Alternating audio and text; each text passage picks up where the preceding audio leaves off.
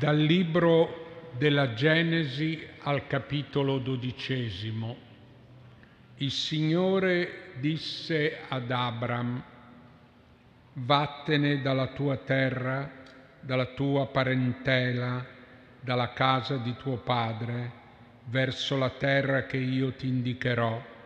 Farò di te una nazione e ti benedirò e renderò grande il tuo nome e possa essere tu una benedizione.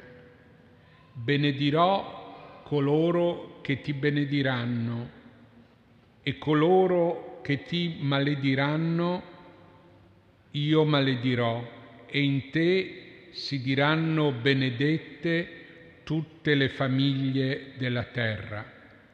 Allora Abram partì come gli aveva ordinato il Signore e con lui partì Lot. Abram aveva 75 anni quando lasciò Carran. Abram prese la moglie Sarai e Lot, figlio di suo fratello, e tutti i beni che avevano acquistati in Carram e tutte le persone che lì si erano procurate, e si incamminarono verso la terra di Canaan. Arrivarono nella terra di Canaan e Abram la attraversò fino alla località di Sichem, presso la quercia di Morè. Nella terra si trovavano allora i cananei. Il Signore apparve ad Abram e gli disse, alla tua discendenza io darò questa terra. Allora Abram costruì in quel luogo un altare al Signore che gli era apparso. Di lì passò sulle montagne a oriente di Betel e piantò la tenda avendo Betel ad occidente e Ai ad oriente. Lì costruì un altare al Signore e invocò il nome del Signore. Poi Abram levò la tenda per andare ad accamparsi nel Negev. È parola del Signore.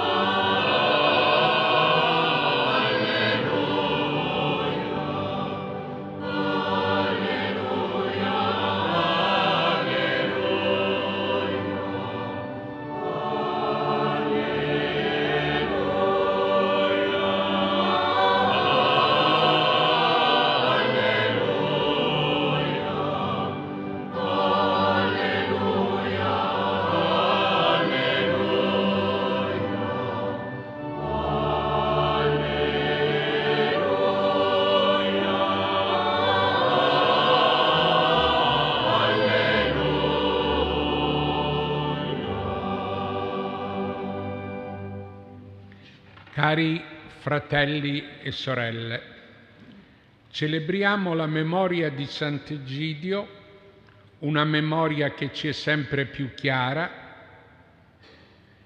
e più cara. L'abbiamo approfondita anche pubblicando in italiano quel racconto che molti secoli fa si leggeva nella Basilica di Santa Maria in Trastevere per la sua ricorrenza. Ne narrava la storia, i miracoli, la vicenda di monaco e di padre dei deboli e dei poveri. E abbiamo aggiunto oggi in mezzo a noi sull'altare quella reliquia che ci è stata donata da un pellegrinaggio proveniente dal santuario di Saint-Gilles in Francia, Sant'Egidio, dove il santo è stato sepolto. Cosa aveva spinto Egidio a uscire dal mondo di se stesso, dei suoi pensieri, dei suoi interessi, per ascoltare la parola del Signore e andare dove Dio gli diceva? Uscire, camminare, non è soltanto movimento, dopo il quale spesso si resta uguali,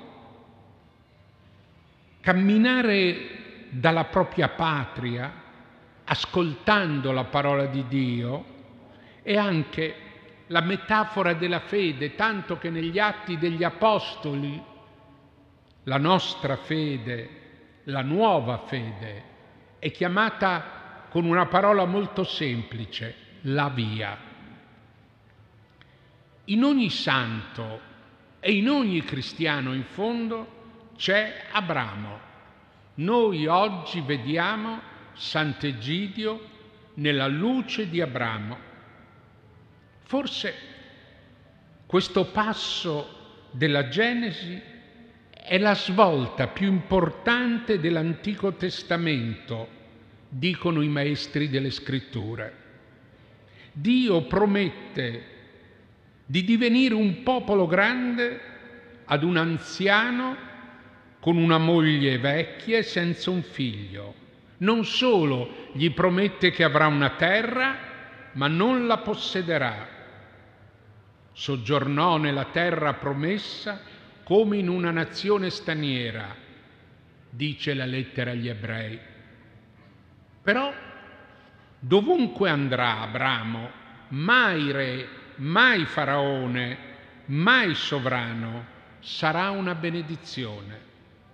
E a un certo punto gli Ittiti, stupiti della sua presenza, gli dicono, tu sei un principe di Dio tu sei un principe di Dio. Sì, un principe di Dio. Abramo avrà una discendenza che alla fine si chiamerà Israele e che sarà benedizione anche per gli altri popoli con cui vivrà, anche se nomade, minoritario, straniero in te si diranno benedette tutte le famiglie della terra. Vedete, è questo il messaggio che sale dalla Genesi. Un piccolo, un vecchio, un nomade o un prigioniero come Giuseppe trasforma le nazioni del mondo. E io vorrei dire che ogni piccola comunità credente senza presunzione è una benedizione per la città, per la nazione, per il mondo, per i poveri. Oggi per ognuno di noi sentiamo che c'è una chiamata a incamminarci da noi stessi per benedire le nazioni e il mondo, perché questo è un mondo che spesso follemente maledice se stesso, follemente maledice se stesso. La guerra è la maledizione che il mondo infligge a se stesso, come in Ucraina o come in Siria o in Sudan o in altre parti del mondo. Il mondo maledice se stesso. E oggi, primo settembre, ricordiamo l'inizio della seconda guerra mondiale, cominciata proprio il primo settembre 1939.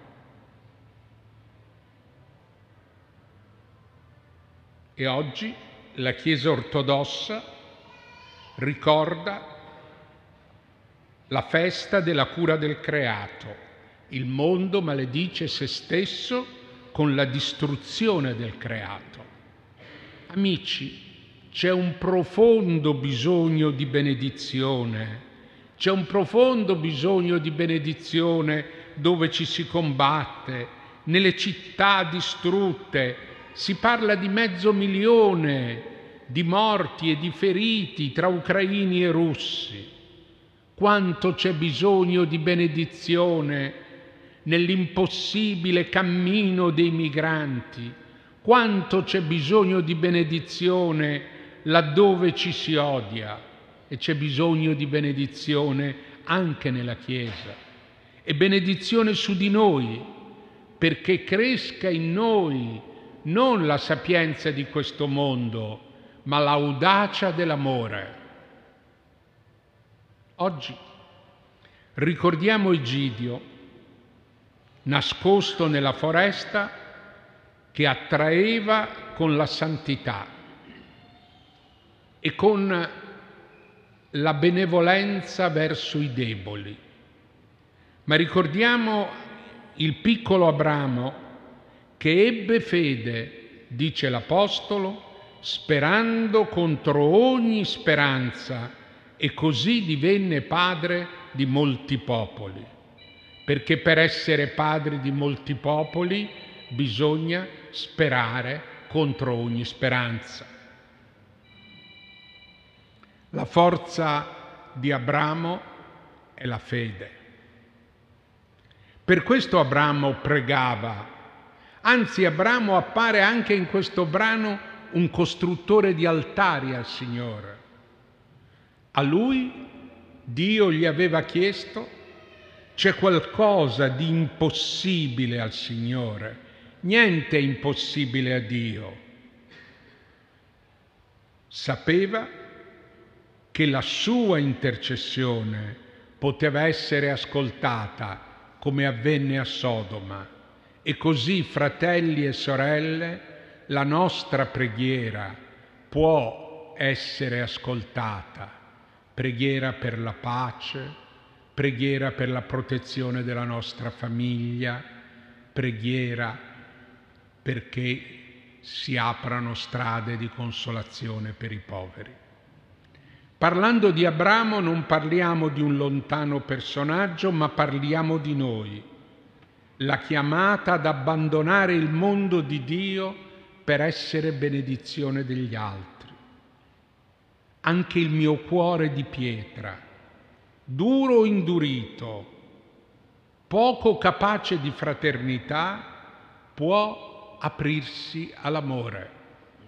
Dio può far sorgere figli di Abramo da queste pietre, dice Gesù.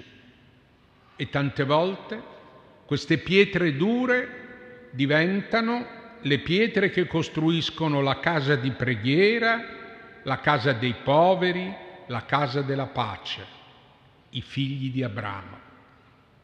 Nel Vangelo di Luca noi troviamo stranamente Abramo vicino alla povera gente.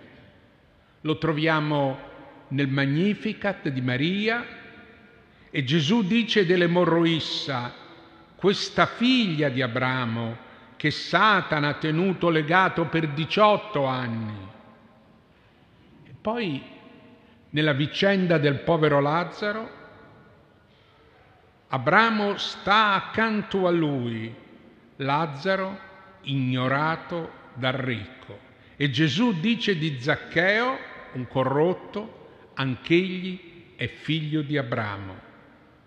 Abramo è amico dei poveri, dei peccatori e lui stesso, uomo fragile, è il prototipo e l'immagine di noi tutti discepoli.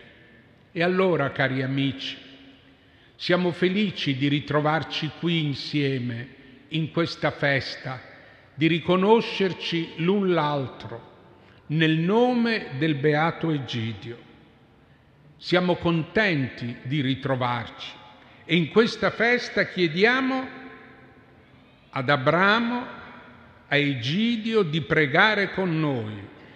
Chiediamo a Sant'Egidio di pregare per noi perché possiamo essere negli angoli del mondo popolo di benedizione e la benedizione è pace e fraternità.